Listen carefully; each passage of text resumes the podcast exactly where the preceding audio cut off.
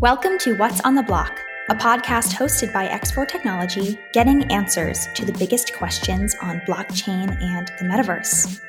The virtual world has a global community of innovators, and we are here to tell you what they're up to.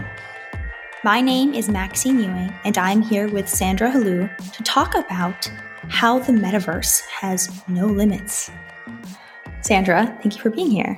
Hey, Maxine. Thanks. Nice to be back. So, to start off, let's talk about, you know, the current infrastructure of the world, you know, pre-metaverse, if you can even if you can even do that. Hmm. Um, what limitations currently exist despite, you know, easier access to the internet and technology and, you know, global advancements, et cetera? What are still the limitations that are holding us back? I think rather than looking at them as limitations, we kind of need to see where we have been in regards to our vision and how we want people to connect and engage and what we can do with it now. So, if I was to say maybe some limitations, COVID definitely highlighted a lot of pain points that people probably weren't prepared for or ready to kind of take into consideration across different industries. One thing that I'm really passionate about, and I believe that the metaverse will really impact and bring, you know, to life or can bring to life is the concept of borderless education. Uh, you know, and I think that's something that probably has affected everyone. I know for myself when I was growing up, maybe there was a course I wanted to do in a separate country, which meant I had to go and then become an exchange student, which probably added a lot of, you know, barriers to it or or was difficult. If we look at borderless education in the metaverse, then we are literally allowing people to open their own, you know, their own kind of world to one setting maybe their own curriculum, being able to, you know, get resources from where they deem necessary to build how they want their career to look like rather than being confined to a particular geolocation or space amongst others. As humans we're not really technology has played a really big part in pushing us in that direction anyways. I think anyone now can jump on coursera udemy and a couple of others and already learn. You know youtube has really supported with that. But if we push it a bit further then we can see how borderless education in the metaverse will become massive are we ready for it? Uh, very good question. I think, well, from my perspective, anyways, again, I'm going to go back to COVID. When COVID hit, a lot of schools weren't equipped for digital, um, you know, education for their students. So, you know, some of them didn't have laptops, they didn't have the curriculum online, they didn't have the resources to do it.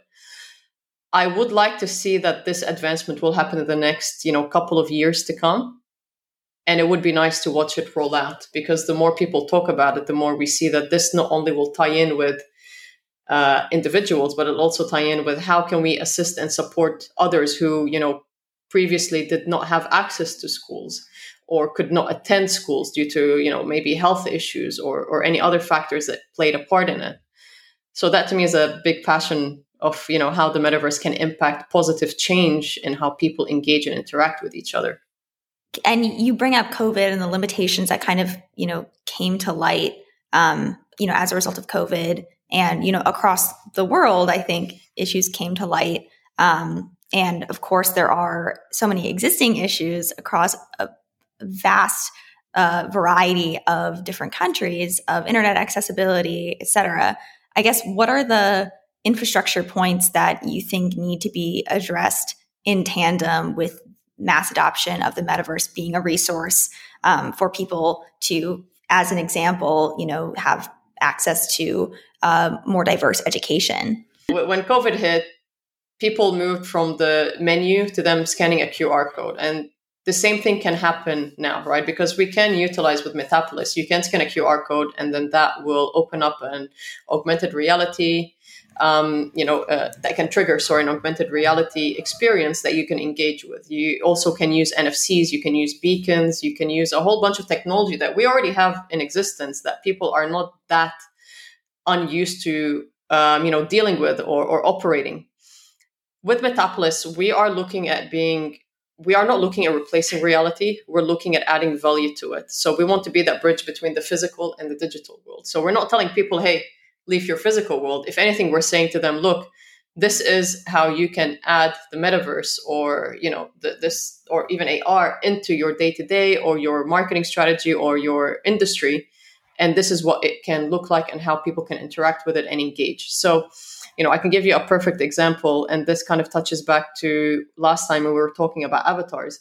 I wear an iWatch, and I'm sure a couple of other people wear an iWatch, right? But if this iWatch was linked to my avatar, then any task I can complete in the physical world, let's say it leveled up my avatar or it opened up, you know, certain features for me, then that kind of links what I am doing in the physical world with the digital world. If you look at people who operate now, you know, remote work is probably one of the biggest industries currently uh, in, in companies um, because how are people going to incentivize their workers? You can incentivize them through the metaverse. You can incentivize them and keep that company culture going through you know again metaverse play playable actions metaverse rewards um, you know rewards through nfts as strategy. You can keep building up and adding to it depending on what you want to actually achieve. I don't think that technological infrastructure is an issue for us. I think it's more understanding how can we use what we currently have access to and connected with what we want to actually achieve. Because we do have technology and i touched base on this in the other podcast as well which is again yes while we do have access to internet not everyone has the same speed not everyone has the same laptop and not everyone has the same mobile phone. So i want to move away from that kind of answer and now try and give you a different perspective which is let's take the technology we have and try to make that infused with the metaverse or blockchain in itself so, okay, so we've talked about some of these like really, really exciting, at least for me, applications of the metaverse and Metapolis. Do you envision in, I don't want to say the extreme future, but, you know, probably, probably, you know, farther along than, um, you know, the examples that you just gave, things like onerous tasks, so to speak, being you know made less onerous through the metaverse. So the example that comes to mind um, is that you know everyone in the us dreads going to the dmv to deal with anything related to their driver's license because it's long lines and it's always a nightmare. Um, so i don't know do you envision that the metaverse will kind of slowly begin to house those kinds of things that you know for a lot of people can actually be like serious barriers to you know being able to go to work um, or just like live their lives?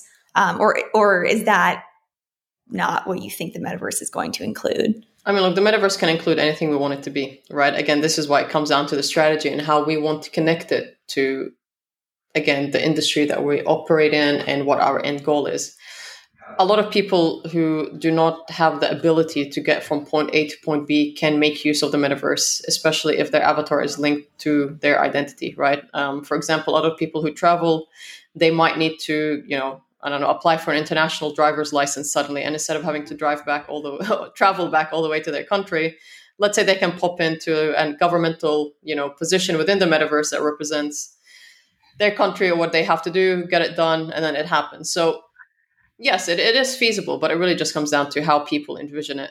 I guess to finish off, what do you think we can expect like the next year in the metaverse space, you know, and the next five years, and then maybe the next 10 years, if we can even predict that far in the future? Wow, the next five, ten years. I mean, this space is changing every night, to be honest. Every quarter. Um, look, one thing I can definitely say is competition is healthy. I think, you know, people should not look at it as being one metaverse that overtakes them all or one blockchain that overtakes them all. And at the, the day, the more we work together, the better it is. The more we connect, the better it is. The more we become IO, the better it is. I think for me, the way I'd like to answer this is that no matter what project you're doing or, you know, what your strategy is for any you know kind of any industry just always be quick to pivot and to understand that the technology that is currently available you can adapt or at least start thinking about it.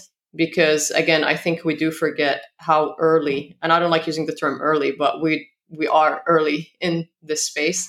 A lot of people still do not know you know how to enter um, the, the metaverse or how to interact with nfts or the full potential of nfts i mean nfts haven't really even scratched the surface with what they can actually do. So if we take all of this bring it together I can't predict what's going to happen in the next 10 years. I know for a fact what we have on our roadmap for, you know, Zilliqa, for Metapolis, for the verticals that we are looking at at bringing to life in Web3. But one thing I would say is definitely always be ready to be able to pivot, shift ideas, and just really work around what you feel is going to add value to the space rather than take away from it. And I think that is a good basis for us to build a beautiful new Web3. That was Sandra. Tune in next week to stay in the loop with What's on the Block.